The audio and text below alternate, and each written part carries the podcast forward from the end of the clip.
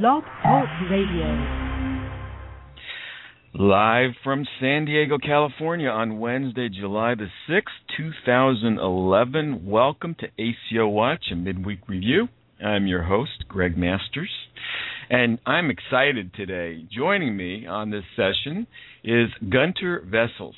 Is uh, he is a very smart person that I met on Twitter at Gunter Wessels. That's G U N T E R W E S S E L S. Follow him on Twitter. Uh, really smart guy.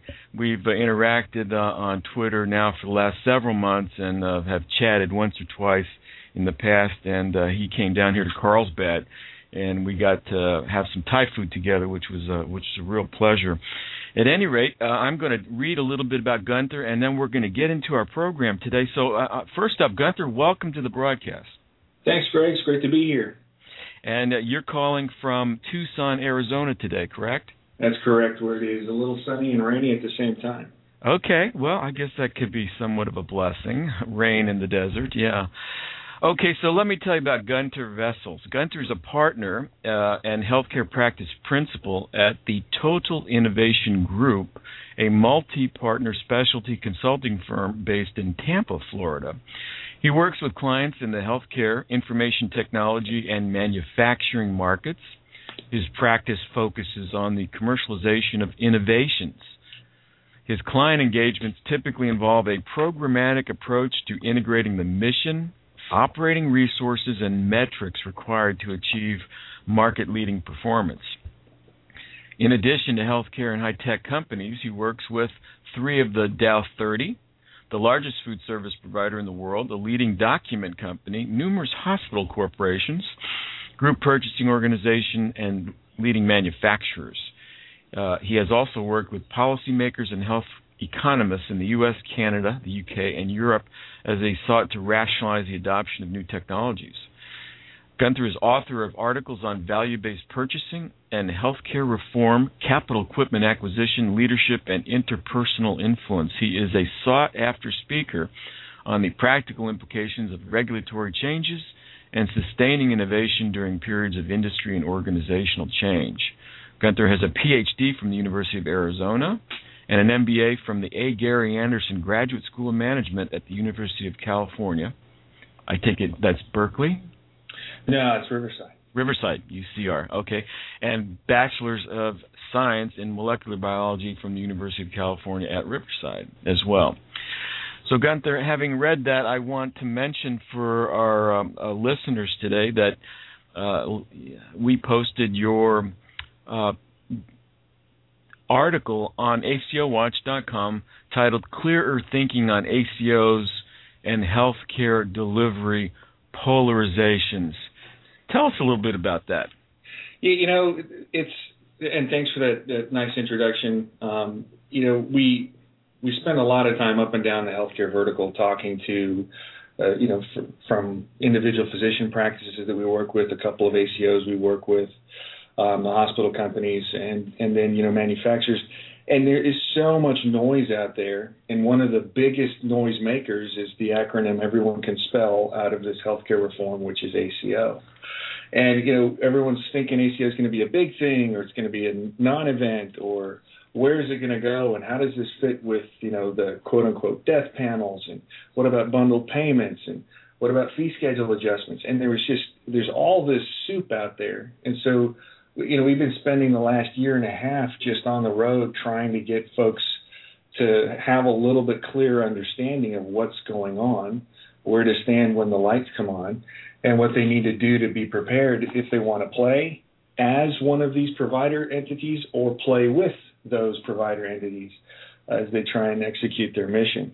And so, you know, the, the clearer thinking on ACOs is, you know, observation there in in everyone, you know, stopping and starting with the proposed rule and whether or not they want to be one now or not and what's required. And you know, we've we've really spent a lot of time interacting with some of the thought leaders in the industry, some some actual California organizations, managed service organizations that are doing this and it you know just emerged that there's a couple of four things you really need to be able to do to do this. Um, and as I've been touring around talking to groups of people on this, you know, every time we mention that four-step part, you know, it's like lights came on. They're like, aha, I, I didn't even think about that. I thought an accountable care organization needed to have this and, and that. And so, you know, that was the, the impetus behind the, the, the little article. And then it's meant to be accessible so that, uh, you know, people who speak English instead of healthcareese can read it and understand it.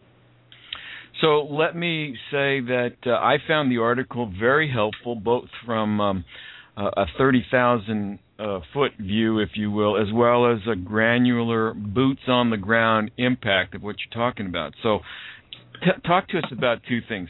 If you can, characterize the general sentiment that you're picking up in your travels and your consultations, and uh, where, where, do you where do you where do you see this going? Um, so the the two things, general sentiment. Um, there's I, I'd characterize what most providers that we interact with, and, and again the GPOs as well. Um, there's there's a lot of angst. Um, there's still quite a bit of residual fear um, and some confusion, and it you know a lot of that ends up manifesting itself into fatigue and uh, resistance to any sort of change. Uh, a lot of folks are just standing still, trying to figure out where you know where everything's going to end up. Um, and then there's a subset of these uh, providers out there that are being a lot more aggressive and kind of taking the initiative. And these are these are the ones we call them our the well babies. I mean, you know, in the, in the earthquake, the well babies are going to make it no matter what. And uh, they're they're on the offense. They're beginning to to execute on this, assemble the resources they need, um, and being much more acquisitive. Uh, they're they're doing you know they're acquiring resources, relationships, contracts, and all those sorts of things, uh, and they they really you know share what I you know have as a, a lot of optimism for the post reform era. Um, a lot of the things that we're going to be doom and gloom in the uh, in the in the light of the new proposed rule seem to be a lot a lot more manageable, a lot more digestible. And if you take the right slant on it, and if you think about the resources you need, you know, there's a lot to be optimistic and, and positive about. And so, you know, we're seeing a lot of, uh, you know, a subsegment of, of folks being, you know, much more, much more aggressive, much more positive about this. Uh, go ahead. So you've outlined what I deem to be a prescription for of those resources. Do you want to sort of walk us through it? Well, yeah, and, and so you know, I I started the piece off with saying that, that let's let's let's focus on what we wanted to do with this ACO rule. Why did we go ahead and do it in the first place? Well, you know, our our system is burdened by chronic disease. I mean, one of the big issues that uh, nobody seems to be talking about is the reason we need to do reform is not just because Medicare is the biggest liability in the world, but because Medicare, as the biggest liability in the world, does a couple of things poorly Uh, as a as a health system. It actually incentivizes the wrong behavior, and that is you know turning people with chronic disease into cash cows for the system. And those you know those chronic diseases are the focus of the accountable care rule. At least it, it, it seems apparent to me that it is, because the focus on primary care and reducing utilization in these you know key disease states, diabetes, heart failure, and kidney disease. You know that's 68% of the Medi- or more of the Medicare spend that's where we got to focus our resources. That's where the, the cost containment is going to come. It's not necessarily, it's not in orthopedics or all these other areas where there's fraud and abuse and all these headline grabbing things. You know, it's the day to day churn where all the money gets eaten up in these slow, you know, chronic diseases that just just pile up. So, you know, that's what we've got to do with with this rule. And so, if you want to be better at doing, you know, coordinating care and handling chronic disease and reducing utilization, you know, you got to do four things. You know, you you got to have you got to have really strong medical policy that's going to change people's behavior because you know the way we've been educated on how to deal with people with chronic disease is one way, and that is to do what we need to do to them and pile up the codes and treat them and then you know kick them along to the next specialist. When in an accountable care environment, we need to be doing a lot more at the point of care. So I call that the Dr. Bieber effect. You know that the the the, the effective medical policymaker um, has that rock star appeal because we can't you know legislate physician behavior as much as we'd like to think we could, even if we wanted to. Uh, physicians are trained to be independent. That's their, you know, that's their lot in life. So you need a, a, a rock star medical policymaker like Justin Bieber. You know, when Justin Bieber says these jeans are cute, 12 million girls go out and buy those jeans, and we need a you know medical policymaker in an ACO that says we're going to do things this way, and all the doctors go, yep, he said so, and and we do it that way.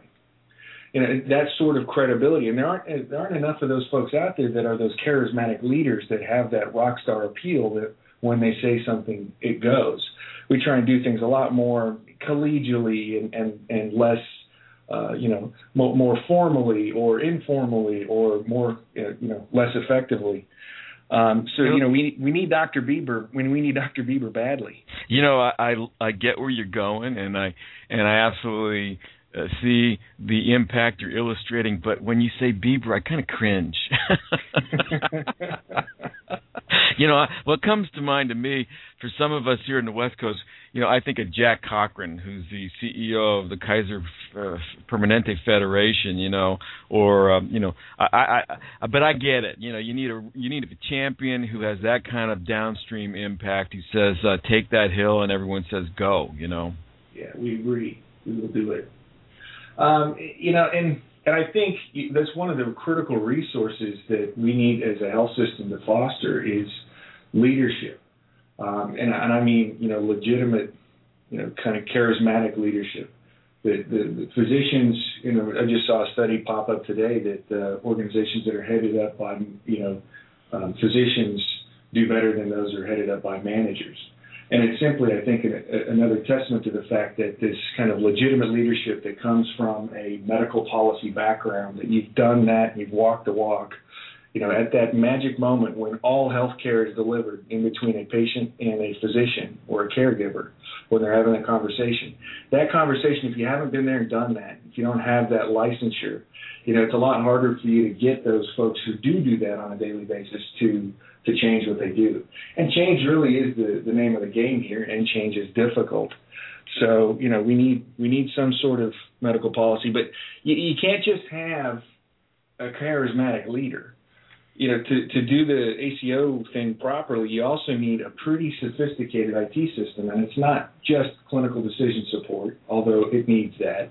It's not just all the meaningful use requirements, you know, which includes physician order entry and prescription and all that sort of stuff. It's not just a clinical system; it needs operational com- controls in it as well.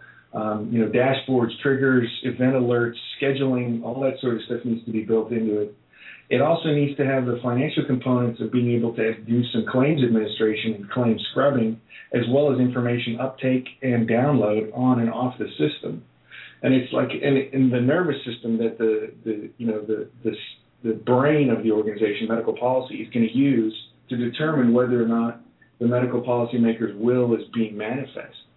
And you know, it's going to you're going to have to go that last mile and actually beyond because you know, for an ACO to be effective, you're going to be onboarding and offboarding patients in a very broad geography across multiple areas.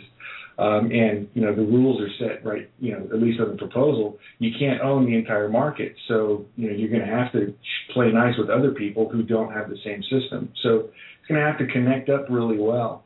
But you know the third party administration and claims part of this is it's it's kind of a quasi insurance system that you need to be able to do claims auditing and troubleshooting, et cetera. And that's number two. That sounds like an expensive system because it is. But the, the third part of that is you can't just have a smart medical policymaker and a, a great nervous system. You need muscles, arms, and, and appendages to be able to guide patients. Patients don't necessarily accept your text messages and decide what to do. Um, they need most of these patients, especially those that are costing us everything.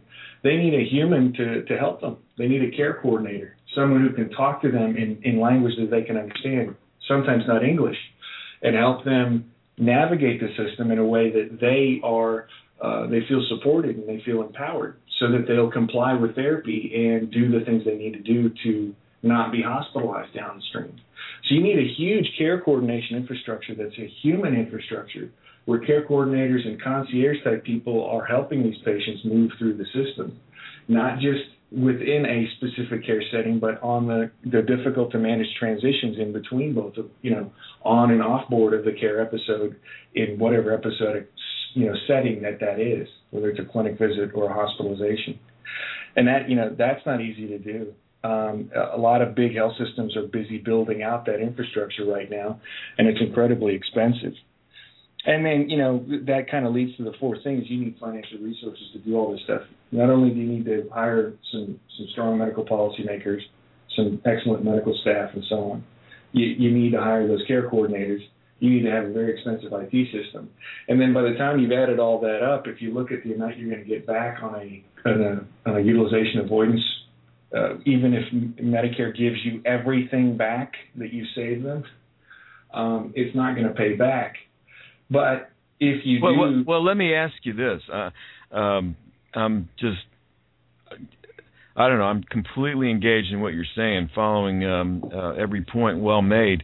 Uh, I wanted to ask you about that one question because that goes to uh, a debatable question that's in, in, in the conversation now, and that is what is a true cost basis to start up an ACO? On the low end, the estimate from CMS is 1.8 million, and then there's been sort of updates to that as high as from 10 to 24 million. So, I mean, there could be a deep dive just on the cost basis assumptions of building out one of these entities that has yet to be officially defined.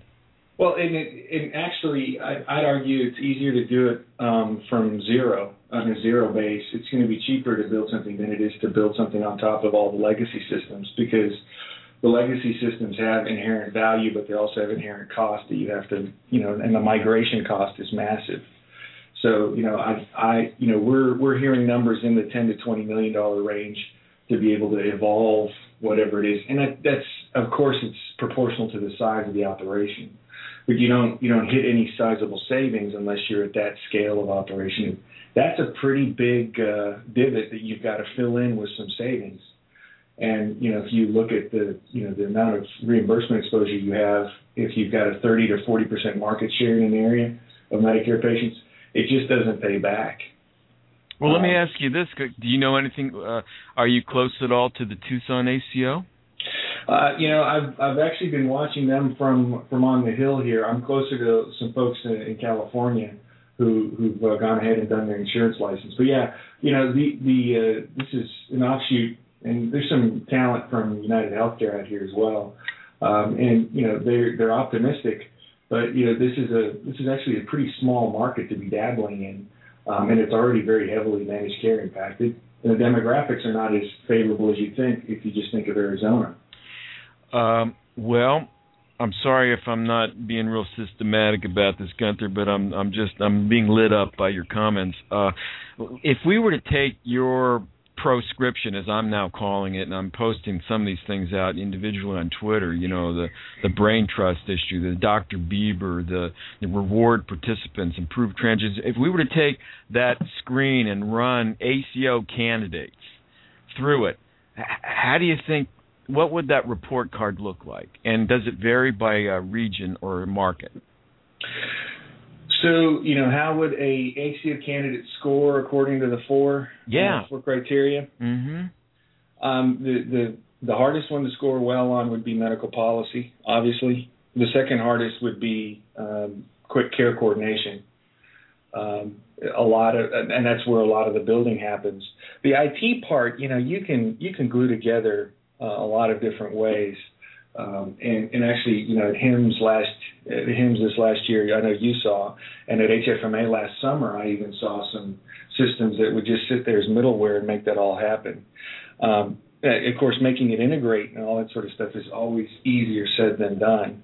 But you know, I think the the defining criteria is is the fourth one, which is the the you know the vat of money. Is do you have access to an insurance pool an insurance program, can you step up and do an insurance, uh, you know, insurance package that's going to allow you to to do that underwriting profit that the CMS is trying to have as a consequence of ACO, the ACO rule. It, you know, the the to me that's the defining criteria because it it's the economic engine that's going to drive the the parallel process of the Medicare ACOs. If you've got your own private pay program that you can save money on these chronic disease people as they head toward Medicare el- eligibility because there's a lot more to be saved at the front end. And that's where a lot of the utilization is going wrong. And by the time they trip the wire and become Medicare eligible, I mean, they're just accelerating in terms of spend and utilization. So if you can glue the population together, sponsor your own plan, and, you know, make the underwriting profit, I think you've got an economic engine you can rely on And then, independent of how the how the CMS rule finally shakes out or whatever tweaks and changes happen, you're still going to be in the business of coordinating care, reducing utilization, improving outcomes, and so on. You're going to have all the processes in place. You're going to make money in, in both environments. And I think you know that that to me is where I give most of these organizations, even the ones we're advising, I give them a C uh, at best. They don't. They're underfunded. They don't have enough dry powder, um, and that's that's actually why I think we're seeing a lot of private payers step in here and try and do kind of a bear hug for some of these guys and say, "Come on in. We're, we'll be your friend." And with some exceptions, the private or commercial payer market have been relatively on the sidelines here, at least as far as I can tell. Yeah, so we're seeing a lot of activity. Um, I mean, it, so they're um, Aetna, for example, has got a bunch of apps that they're generating to try and help primary care physicians. Uh, and, and again, they've got they've got kind of a game to play here, which is do I do I go whole hog and partner in, uh, or, or don't I? Well, you know, if you're United Healthcare, you've got nothing. Um, you've got really limited upside. Whereas if you're a smaller regional carrier, or you're you know a little bit more specialized, you've got a ton of upside potential because you can help you can help with the promotion of a policy program and, you know care management program. You can provide some infrastructure and resources from an IT perspective, and then if you partner with a really well built uh, you know integrated practice network or physician physician group, you know you can probably save quite a bit of money on core disease states like diabetes and you know kidney disease. Um, you know, kidney disease is actually more of a Medicare problem than anything else, but you know the diabetes cascade that heads toward that with high high blood pressure is is something you can participate in the savings on. Um, and so yeah, I think there's we're seeing we're seeing a lot more in, investments in IT on the part of um, on the part of payers to try and be supportive of these primary care groups and uh, or integrated practice groups and then you know kind of a uh, setting up of captives and so on that, that they'll invite the, the provider to participate so that there's more upside for the provider um, and then they can you know hopefully gain some market share. I mean i think the name of the game here is dynamics right? There's there's going to be a, tr- a trading of seats. Right. And perhaps not a new question who sits at the head of the table let, let me ask you this it, where's the role of culture in these four parameters that you laid out here? Is it sort of laced throughout, or what role does it play? Well, if you if you're talking about organizational culture, that starts that starts and uh, extends from the medical policymakers through to the care coordinators. Uh, if it if it's a corporate culture, you know, and I think that's one of the biggest competitive advantage areas that. Uh, and again, that's where I, I see one of the major gaps out there being leadership. Um, you know, if and you know leadership has many other consequences, but the way you determine the effect of leadership is in the language of the organization, and the language is the biggest indicator of culture. How are they talking about patients? How are they talking about what they're doing? How you know how does mission and vision and all that stuff permeate the language of the individual provider? Um, it, you know, at the at the point of care, and you know, it, you know, backstage where all the machinery works how do we talk about what we do? Um, I think culture is essential. So how do you gauge that? I mean, how, how do you go in and basically assess uh, an organization or enterprise standing relative to that uh, those those ingredients, if you will? Well, so when we when we do leadership development with these organizations, we, we immediately just we go into a depth interview process where we start asking people just just tell me about a typical workday, and and tell me about what you do uh, broad, open, open-ended questions, and we're listening for the way they dis- they describe themselves in the hierarchy uh, of of uh, you know the organization. How connected is management? How connected is medical policy? How connected is the patient? How do we you know how does the patient you know? And we're we're looking for key terms there, and you it's it's rather qualitative, but you know, the, the, the result of a depth interview with a, a number of stakeholders will show you pretty quickly that it's, you know, it's very much isolated and an individualistic sort of thing. I drew a graph of this when we were talking about physician preference items at a GPO thing, and I said, you know, uh, there's there's these these axes of, you know, control by by legitimate means or informal means Uh, so formal and informal controls, and then you know the the compliance of those controls are the other axis. And you know the the difference maker in compliance to controls is the culture. So if, if you feel like it's a participative environment that you have, you know, you're being listened to, and you know all the other management information that you know Drucker is famous for, you know, management by objectives and so on.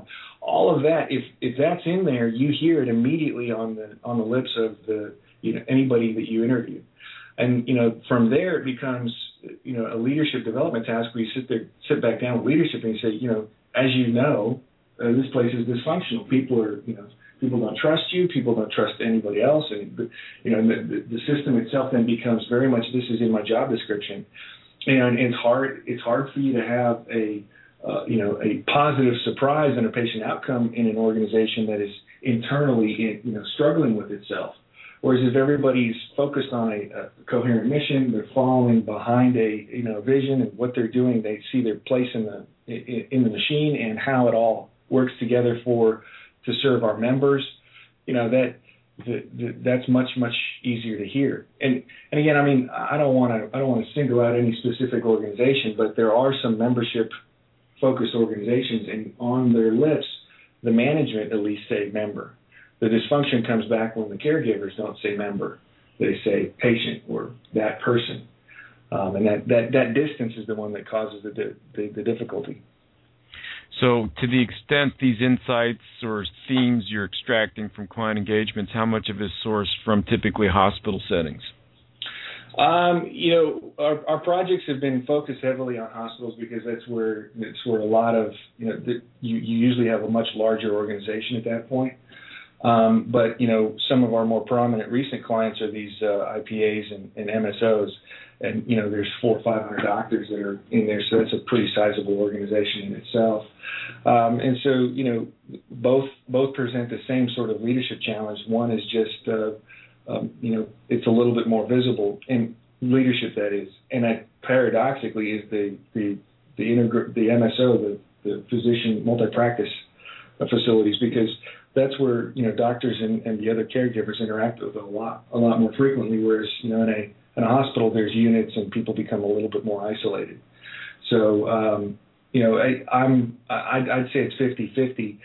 You know from an ACO perspective, the, the the greenfield opportunity exists in the in the multi-specialty practices where you know you can enact some pretty small changes that have some pretty disproportionately large impacts on patient care, patient compliance, and so on. I mean, this is the reason we measure the, the consumer's assessment of the provider service. We want that a happy patient is much more likely to be compliant. And that's why in the proposed rule there's so many measures of patient participation and so on. You know, if you're nice to these people, they'll they'll start to behave. So why don't we just go ahead and measure that? And how are you finding uh, receptivity for that uh, suggestion or recommendation? Well, you know, the the patient satisfaction connection to the effective management has been an aha in many cases and you know kind of connecting the dots between the way you treat each other is going to affect the way those patients rate you and that's a bonus that you get because management is getting paid based on patient satisfaction uh, so when we make those you know fairly simple connections there's a there's a very big aha that pops up and, and folks are very receptive to this idea I mean, nobody really puts on their tie in the morning and says, "I want to go ahead and impress my coworkers today." Um, you know, but you, you just get into these bad habits, and it's it in essence becomes a communication issue. And and, and again, I got to stress the the fundamental problem in ACOs, the fundamental problem in healthcare, you know, almost you know, and, and many other organizations, it's a human to human communication problem. And to the extent that you can streamline that, smooth it out, and make sure that everyone's speaking to each other at the right level, in the right role, with the right level of respect and so on. You know, it sounds all happy fuzzy, but that that's the secret sauce. If people talk to each other with respect and, and dignity and so on, you know, a lot of good things come out of that. So, if we were to aggregate or, or uh, segment the, these two in in the institutional setting, typically hospitals, versus the physician or professional setting, IPAs, up to and including perhaps the MSO, who of the is there a relative advantage here towards uh, adaptation or transformation, or are they sort of equally dysfunctional?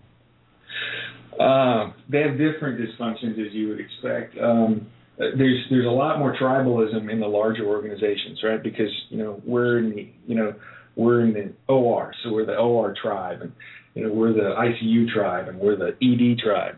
Whereas in the in, in the IPA, you know it's you know they they more form around the doctor. So then there's you know when there's conflict, it's usually between doctors and their doctors' people. And I thought silos were dead. sure. what happened to all those grand service line experiments back in the uh, 90s? Um, well, we're still doing them. Yeah.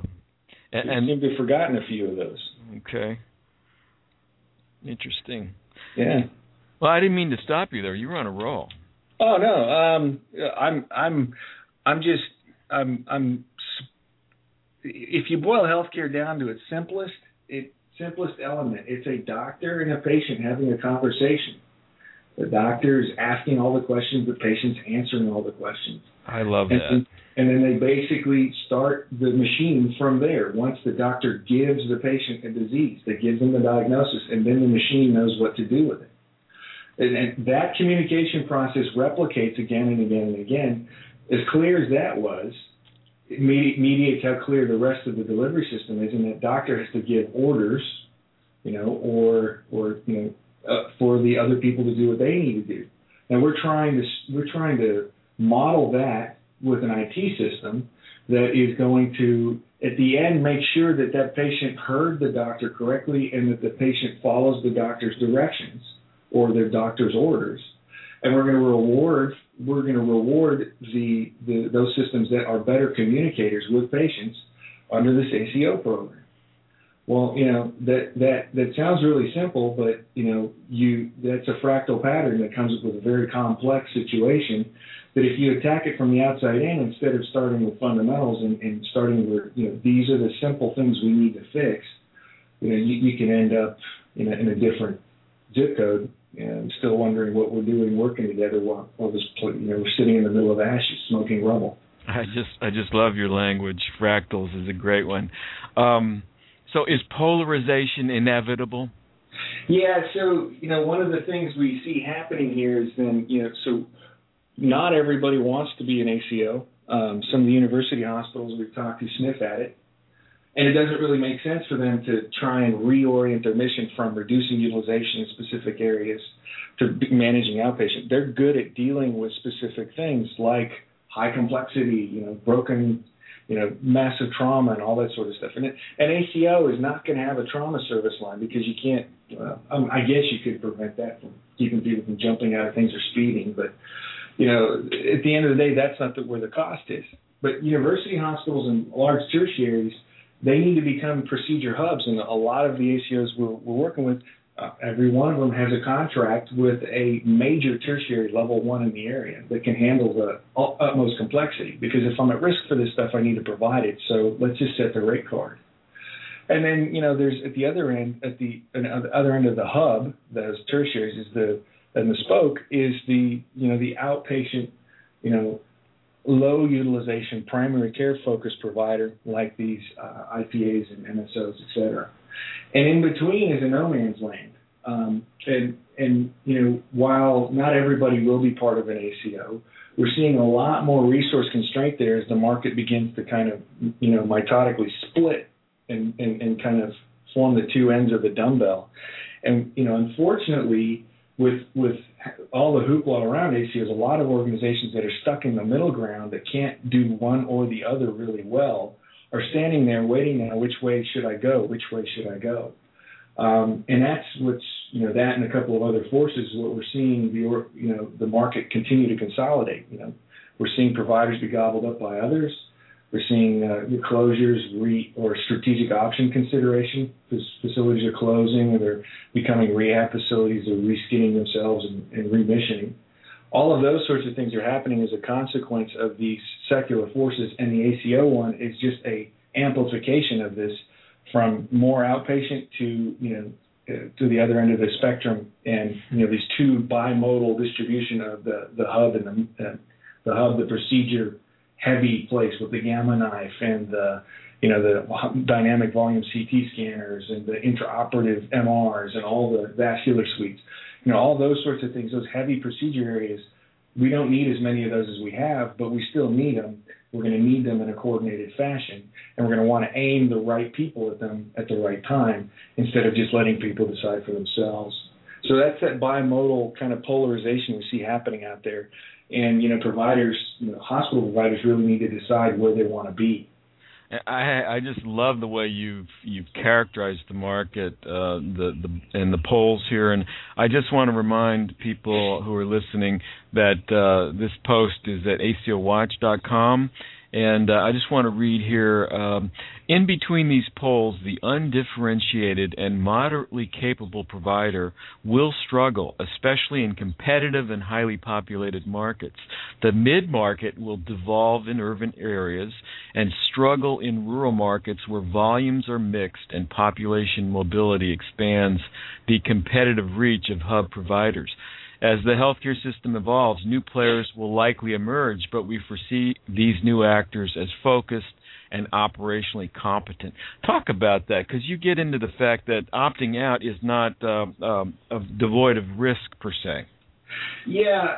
So, I mean, every now and then, and I see this a lot more on the part of um, device makers and so on because you know their world has been dominated by physician preference and you know they love community hospitals with big ORs where everyone wants to do more implants and you know, you go to many of these these community hospitals that are you know in a urban area, but they're in an outlying area. And downtown is the big trauma center. Then there's the big charity care facility, and then there's you know there's a couple of centers of excellence around there. But you know, in between them are these tweener hospitals that are that are kind of just there. And you look at their website, and you look at their individual you know their their marketing initiatives, and they just kind of sit there and they're like, we're here, and and and you go, well, why? Why are you here?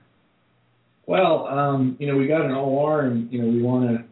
And, and you watch their case mix index kind of dip. You watch you watch a whole lot of different things kind of lean against them, and they've been a traditional not-for-profit for years. They've just been there, and they've got kind of a moderate medical policy, you know, strength, if if not weak. They just they're filling space, and they're hoping, you know, that they can continue to to try and play the rate increase game with their payers and, and still survive we see a lot of pressure on them. And you know, from a regulatory standpoint, uh, if you look at the the amount of overhead and stuff that's allocated to these facilities and the amount of cost that they contribute, we just don't need as many of them.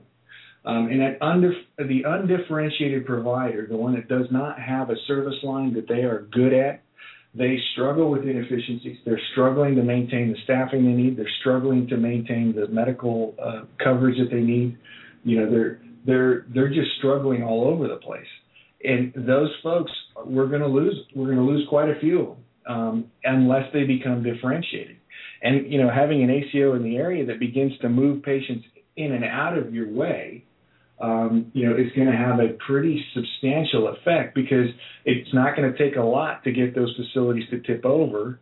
Uh, from a margin standpoint, they're they're they're already challenged. They've been running at an operating loss for years and you know now with a little bit of a, a a little bit of a financial crisis, they're having a hard time making money, you know, on bake sales and you know fundraising and all that sort of stuff. So, you know, that's where we the, the battleground is going to be for those facilities that are in between, especially in urban areas where there's a lot of competition. If they can't find a, a you know a a position, um, they will be merged out of existence or likely disappear.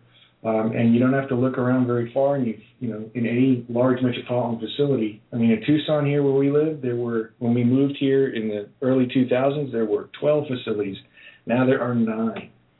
Um, you know, we just we lost a few because we didn't need them, and they were exactly these tweener facilities that didn't have a position. They were undifferentiated. They just kind of sat there.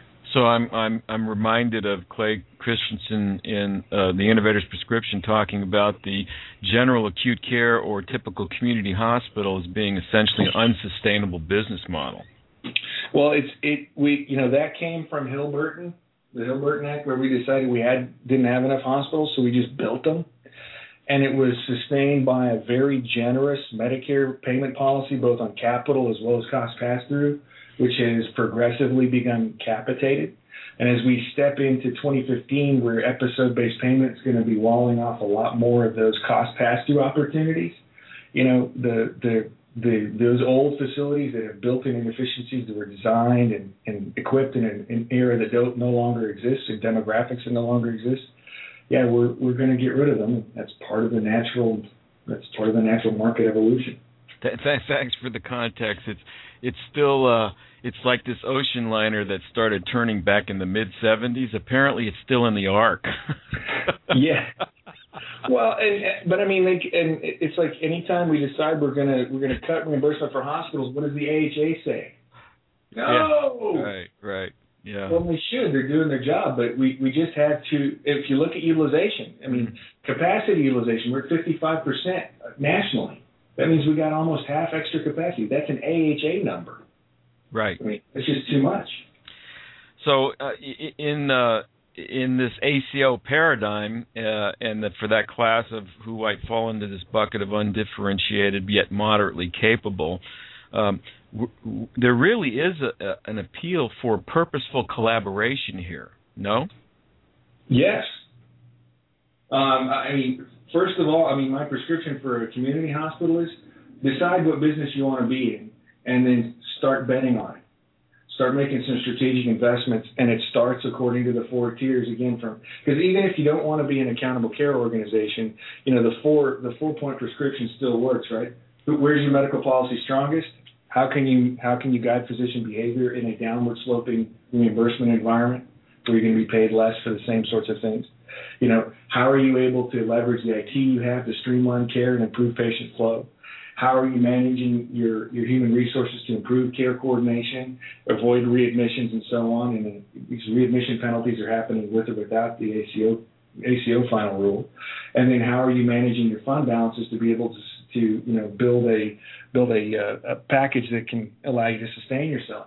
Those four things still work even if you're not an ACO. And if you're a community hospital, you need to be thinking about what you're doing there that you know just putting up a billboard saying come we're here you know we've got a wonderful environment that heals people you know that that's just and that's not compelling um, and you know if if if this consumer choice world evolves when, after we go to single payer where uncle sam picks up primary the private pay layer of insurance that still will exist after we've got everyone insured those patients are going to have more choice, and they're going to be they're going to be voting with their wallets and their feet.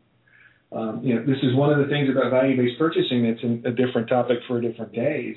You know, Me- Medicare turning itself into a private payer and starting to dis- discriminate between providers based on quality and value. You, you you've got to be good at something. You can't just be there. So, if I'm a CEO uh, in perhaps one of these uh, undifferentiated but marginally capable facilities in terms of a broad tapestry of what it means to survive in my market. Yeah, I get this as a prescription, um, but what do I do tomorrow? Yeah, so tomorrow you need to you need to take a, a pretty good look at your environment with it from a different perspective, uh, and and and uh, you know, I think it would, it would whether whether or not you like the SWOT analysis, which you know I'm I'm not a tremendous fan of. You need to really think about what your you go go to your strengths. Figure out, figure out what you're good at. Then once you're there, start to consolidate around that core of strength, and uh, and, and from there put together a strategic plan. Don't go bother your CFO to get you a better contract right yet. Don't don't go tin cup in the community until you know what you're going to be doing. But you got to have a vision. You got to have a plan. So I, you know, make one and start with what you're good at. Right. Well, I want to say what a fascinating conversation. Uh, Gunter uh, got some great ideas, and I'm sure people will appreciate uh, listening to this broadcast. And how would they contact you if they want to chat? Uh, it's Gunter at T-I-G-I.net, G-U-N-T-E-R at T-I, that's Tango India Golf India, T-I-G-I.net. Um, or Gunter Wessels, G-U-N-T-E-R, W-E-S-S-E-L-S. Follow me on Twitter. That's my handle, at Gunter Wessels. And I uh, strongly recommend giving Gunter a shout out. So thanks again for Gunter for his time and incredible insights on ACOs and the prescription for success. Check it out, ACOWatch.com. And we do these every Wednesday at 11 a.m. Pacific time, and hopefully you will stay with us and uh, participate in our, our dialogue going forward. So thanks again, Gunter, and bye now. Bye bye.